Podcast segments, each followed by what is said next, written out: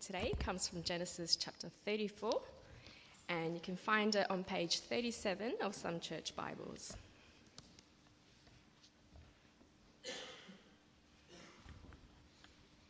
Genesis chapter 34, verse 1.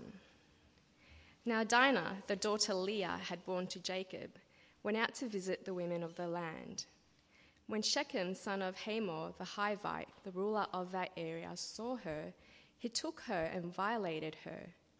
His heart was drawn to Dinah, daughter of Jacob, and he loved the girl and spoke tenderly to her. And Shechem said to his father Hamor, Get me this girl as my wife. When Jacob heard that his daughter Dinah had been defiled, his sons were in the fields with his livestock, so he kept quiet about it until they came home. Then Shechem's father Hamor went out to talk with Jacob. Now Jacob's sons had come in from the fields as soon as they heard what had happened. They were filled with grief and fury because Shechem had done a disgraceful thing in Israel by lying with Jacob's daughter, a thing that should not be done.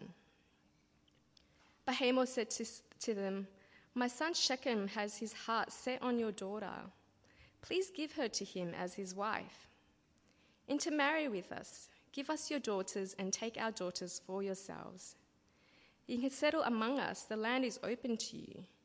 Live in it, trade in it, and acquire property in it. Then Shechem said to Dinah's father and brothers, Let me find favor in your eyes, and I'll give you whatever you ask.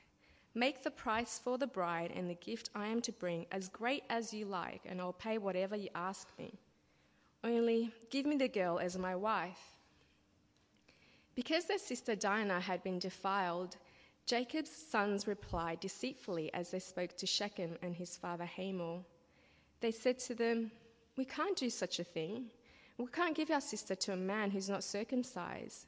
That would be a disgrace to us. We will give our consent to you on one condition only that you become like us by circumcising all your males. Then we will give you our daughters and take your daughters for ourselves will settle among you and become one people with you. But if you will not agree to be circumcised, we'll take our sister and go. Their proposal seemed good to Hamor and his son Shechem. The young man, who was the most honored of all his father's household, lost no time in doing what they said, because he was delighted with Jacob's daughter. So Hamor and his son Shechem went to the gate of their city to speak to the fellow townsmen. These men are friendly toward us, they said. Let them live in our land and trade in it. The land has plenty of room for them. We can marry their daughters and they can marry ours. But the men will consent to live with us as one people only on the condition that our males be circumcised, as they themselves are.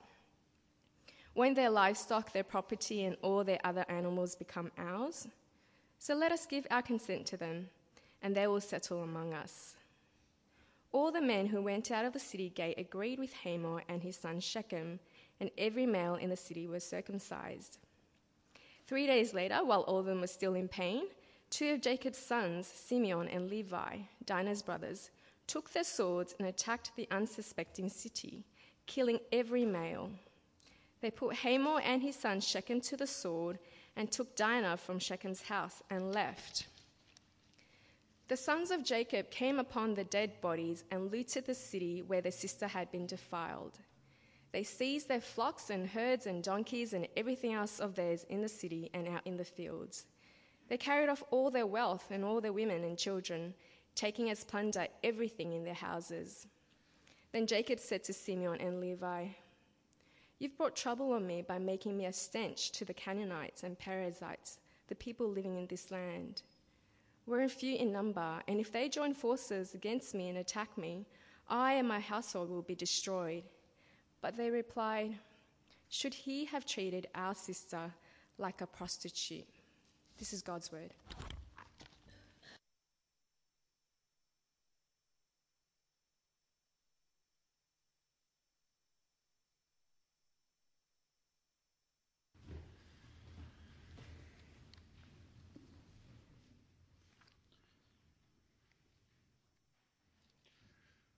Well, before we begin uh, this morning, let's pray. Dear Lord, we thank you for your word. We thank you for everything that it tells us. We pray, Lord, that your Spirit would be amongst us, helping us to understand uh, and helping us to grow. In Jesus' name, Amen. Well, does it seem to you like justice is missing in this world? Terrorists plan and execute attacks around the world. Wars are fought on the basis of religion. And everywhere Christians are persecuted, kidnapped, thrown into jail, beaten, and killed. When things like this happen, we might ask, where is the justice? Christians, of course, are not the only ones to see that justice is missing in this world. When prisoners are set free and commit crimes again and again, people ask, Where is the justice? When criminals flee the scene of a crime and are never caught, people ask, Where is the justice? And then when criminals are finally taken to court and seem to get off with a light sentence, people still ask, Where is the justice? The last verse in the passage today is sounds very much like one of those appeals. After all that has happened, when the sons of Jacob ask, Should he have treated our sister like a prostitute? What they are really asking is, Where was the justice? Now, this is a very difficult passage, and I wouldn't be surprised if many people just passed it by. When I was reading commentaries to understand what this passage meant. Many of the commentators really just say what happened and then quickly move on. But this is an important passage because a lot of people from outside the church know about it. And they will ask us, What is this? They will throw the passage at us and say, Look, this is what God's people are like. They will say, Look at the violence, look at the injustice. And then they say, Where is justice? Where is the love of God?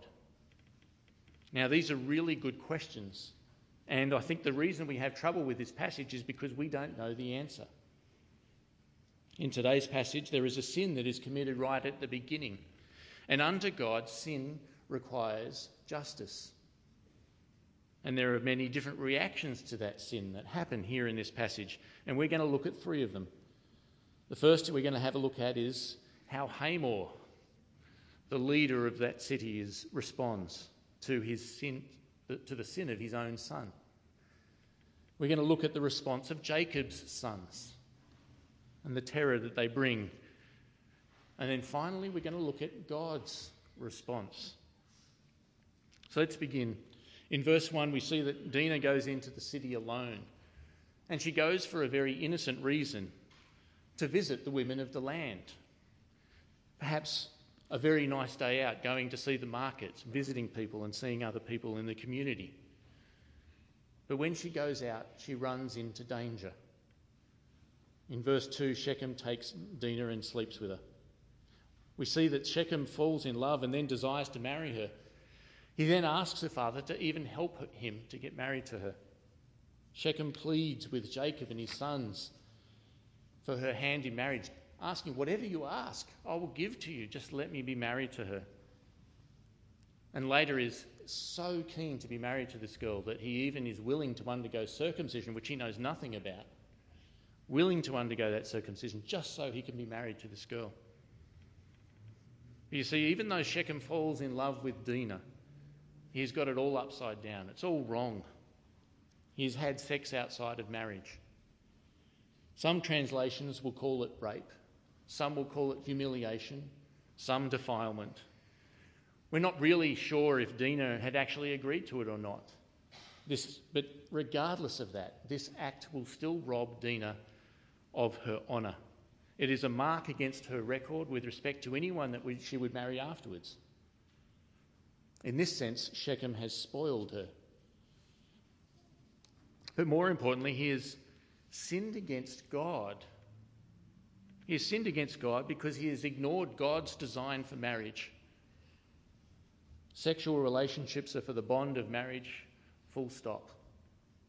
But Shechem's intent was to satisfy his own lust with Dinah. without marrying her. It doesn't matter that he wants to marry her after the fact. He has already committed a sin, and it is a grievous one. A sin has been committed, and so we must look for justice. The first reaction we'll look at is that of Shechem's father, Hamor. See, in verse 4, Shechem tells his father that he wants Dinah for his wife. So, what does Hamor do? Does he rebuke his son? No, he doesn't. He probably doesn't even recognise it as a sin. Perhaps it's the normal way things were done in that city. Hamor just accepts it and moves on. But it gets worse. When Hamor follows up with Jacob, he says, My son Shechem has his heart set on your daughter. He doesn't apologise, he doesn't plead. He knows that the sons are angry, but he doesn't get involved in that. Hamor doesn't care about Shechem's sin. Where is the justice? But Hamor doesn't only ignore the sin, the whole thing has become a business opportunity and an opportunity for his town to get bigger. So he issues this massive invitation for Israel to join up with his town. He says, Intermarry with us, give us your daughters, and we will give our daughters to you. You can settle amongst us. The land is open to you. Live in it, trade in it, and acquire property in it.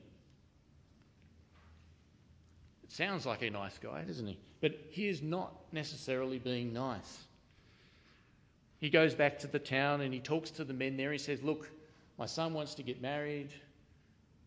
We all need to be circumcised. But hang on, it's going to be good because will not all their livestock, their property, and all their beasts be ours? Oh, this is greed, absolute greed. Hamor is not looking out for Israel, he is looking out for his own interests. Hamor doesn't question the purpose of circumcision, doesn't ask about why they need to do it. He is just confident that everything will be okay. He is just looking for another opportunity for the city to get larger and to grow more prosperous. They'll be just like one big happy family. There's no thought of God at all. It's just, let's do this circumcision thing and get rich. Today, the world is like Hamor. We want to live together in unity, the world says. We don't care what you believe, join us. Just don't be a party pooper. This is about prosperity and wealth and the strength of community. It's about what they want. There is no question of what God wants for the world. God is ignored and so, can there really be any justice? Sure, the world will say they want it, but only when their freedoms and when their lives are affected. But the still, still, the world calls to us. They say, Don't worry about your convictions. We accept everybody. Accept us the same way that we accept you. Only don't judge us and leave your God behind. It's a very dangerous call. The world says basically, don't judge us. But where is justice? The second reaction we can look at is from the sons of Jacob. Now, if anyone is going to deliver justice, surely it should be the sons of Jacob. These brothers of Dinah are very angry. In verse 7, it says, Now Jacob's sons had come in from the fields as soon as they had heard what had happened. They were filled with grief and fury because Shechem had done a disgraceful thing in Israel by lying with Jacob's daughter, a thing that should not be done. But the brothers just make things worse. Their anger is turned into deceit and vengeance. They first convince Hamor and Shechem that they must be circumcised if they had permit marriage between Shechem and Dinah.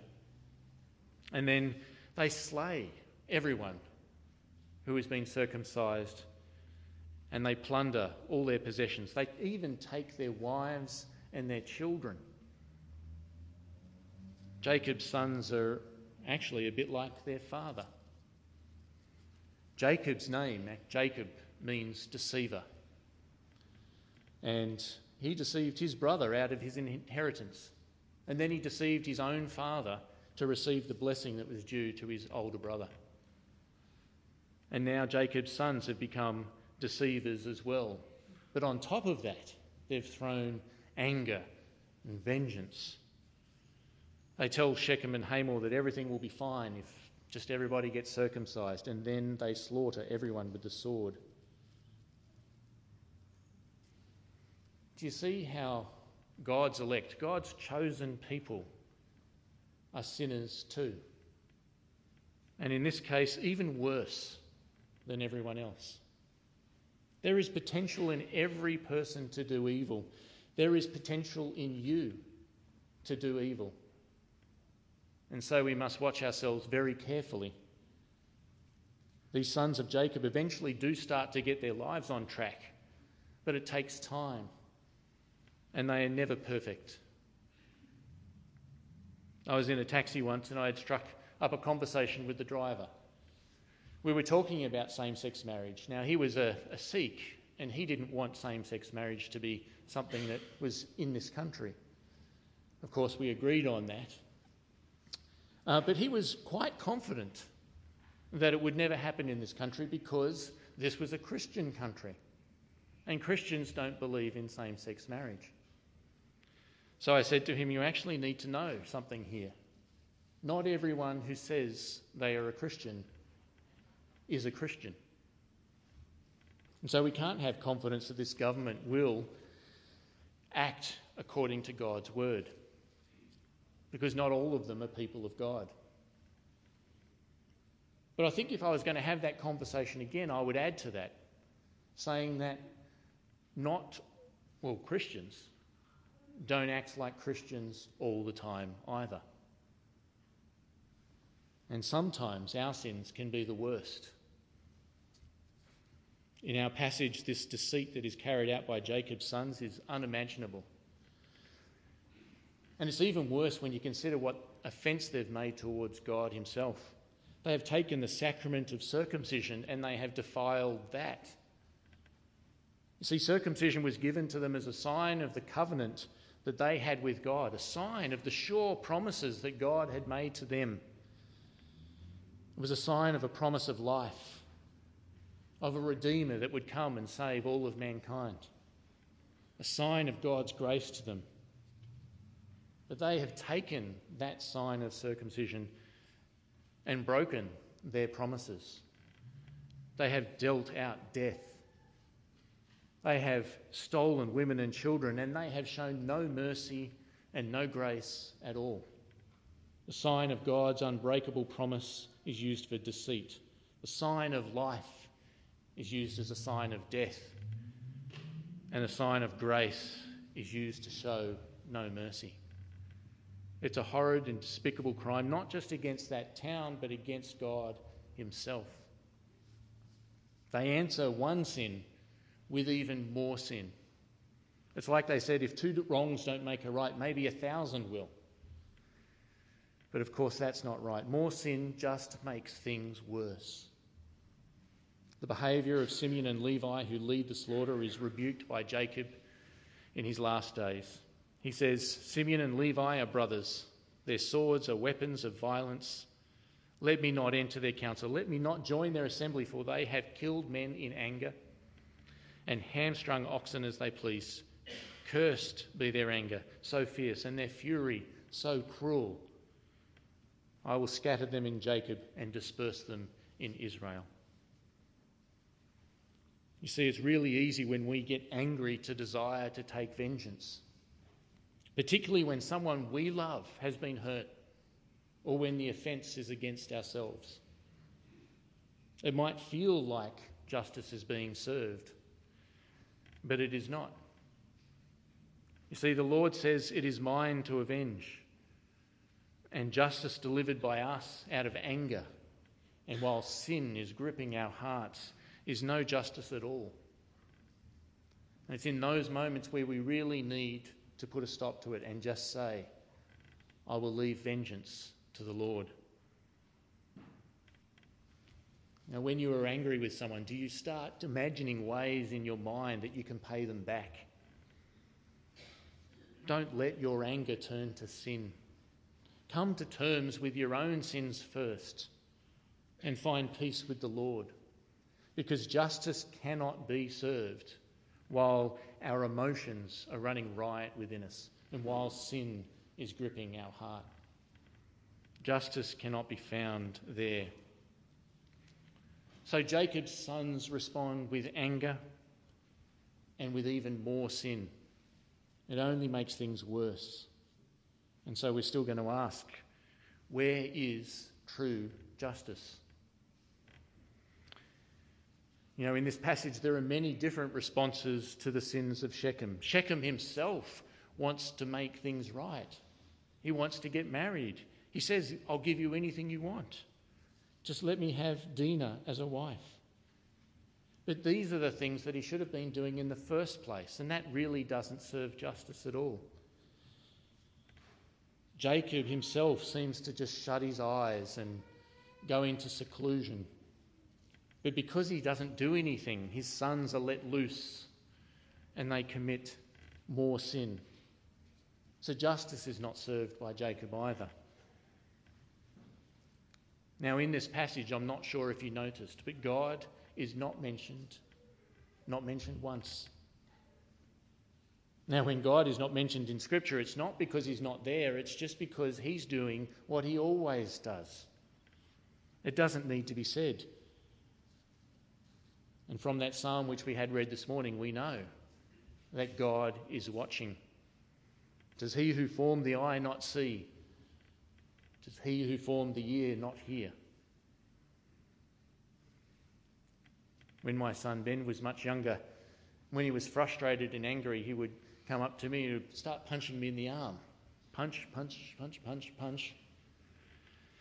It didn't really hurt, but you know, he would, he would do it. After a while, though, I would start counting. Punch, one, punch, two, three, four. I'd start quietly at first and gradually get louder, making sure that he heard me that I was counting.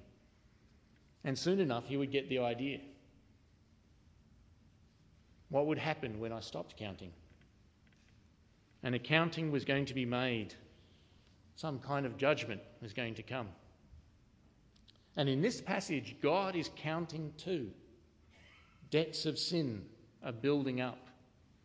The men here are writing checks that they have no way of paying and God is counting. Do you hear God counting? Every time you ignore God, every time you turn against Him and go another way, God is counting. Every time you lie, one. Every time you cheat, two. Every time you show hatred against your brother or sister, three. Every time you show frustration against your neighbour, four. Every time you stand back and let people suffer and hurt, five. Every time you even think of doing wrong, six. God is counting. For Hamor and Shechem and all the other men who were killed in that town, the counting has stopped. They have died and now will face judgment. And so they stand facing God unprepared with a debt that they can't pay. So, where is justice? Well, God is counting, and judgment is coming. Well, that makes this a very dark passage indeed, doesn't it? There seems to be no light in it at all. But there is one thing that is bright. Because, you know, we know what happens next. When Moses wrote these things down, it was for a people who had been brought out of Egypt, rescued and cared for by God Himself.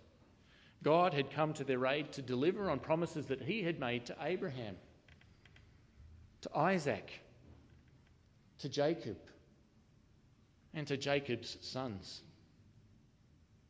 We know that Jacob and his sons lived full lives, and we know that they come to trust in the promises of God. And we know that they are God's chosen people. And so we can know that they will stand at the judgment and pass through. See, what shines brightest in this passage is the grace of God. When Israel first heard this story, they were probably remembering their fathers in a very good light. Jacob's sons to them were a great people. Each tribe of Israel was named after one of Jacob's sons. And it would have been very easy for them to see their forefathers, the sons of Jacob, in a very good light.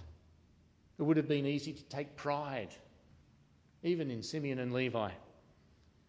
They were the chosen people of God, and their forefathers were great men. And yet, this story says these men were wicked, deceitful, full of hatred and, des- and a desire for vengeance. It is only by God's grace that they were saved. But by sharing this history with them, God wanted the Israelites to turn their hearts from themselves, from pride in their own fathers, and instead turn to God, because these sons of Jacob were in no position to save. It is only God and His grace that would save them. But then, what about all of that counting? Where is the justice? It would be really unjust of God simply to overlook all of the sins that have been happening here. I mean, can God just forgive them and move on? No. You see, God is counting and someone still has to pay. And we know that someone does pay that debt, and that is Jesus Christ. Christ himself took the punishment that these men deserved. Christ was able to pay their debts because he himself had never sinned and because he was the Son of God. His life offered became the perfect sacrifice and was able to satisfy the wrath of God so that true justice could be served. God overlooks their sins because they are God's chosen people, because they came to trust in the promises of God, because they had faith in God's promises. And through this, they are saved by Christ. So, where is true justice? Well, God is counting your sins, and judgment is coming. But for all who have faith in Jesus Christ, there is grace. Now, at the end of this, if judgment is only to come after death, what about justice now? Surely we can't live without it. Well, no, we can't really.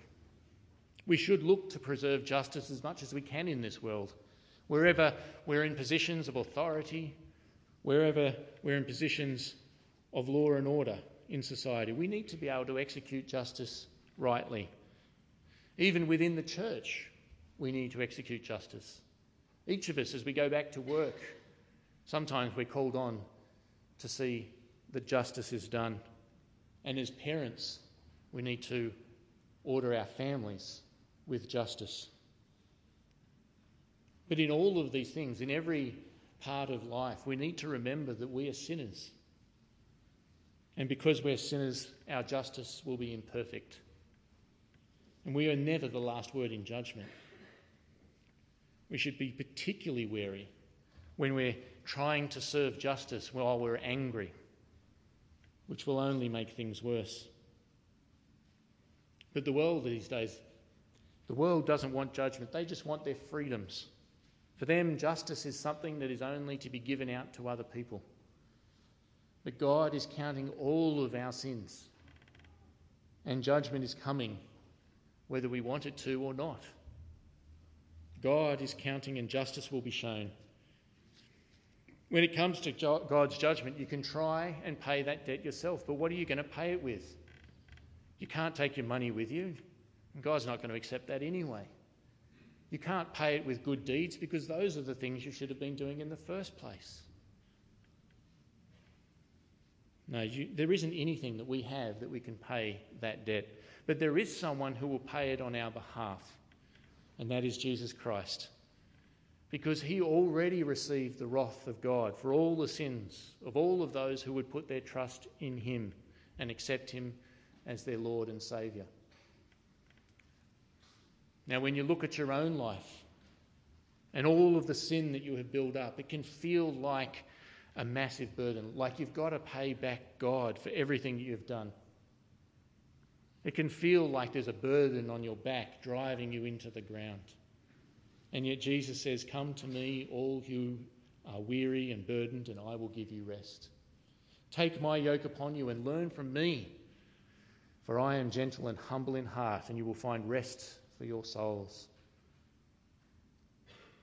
See, Christ at the cross carries the weight of your sin.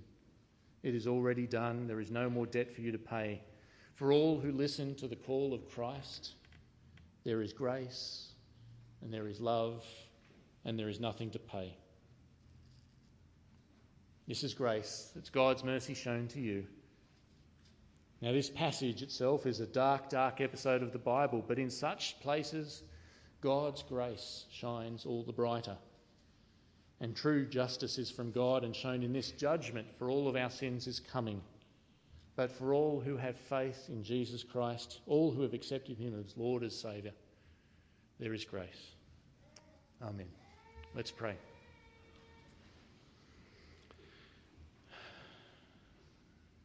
Dear Lord, uh, we live in a world that has rebelled against you, and so around us we see that justice is often ignored. But we know that your justice is perfect and that you will uphold it and judgment for all people is coming. Let us not forget, Lord, that punishment is due to us too and that our sins need to be accounted for. And so we thank you, Lord, for the grace that you have shown to us in your Son, and we thank you for the forgiveness that comes through him. We pray for those here who are yet to put their trust in Jesus, and we ask that your Spirit would be with them, helping them to see how much they need Jesus and that only through Jesus they can be saved. We pray these things in Jesus' name. Amen.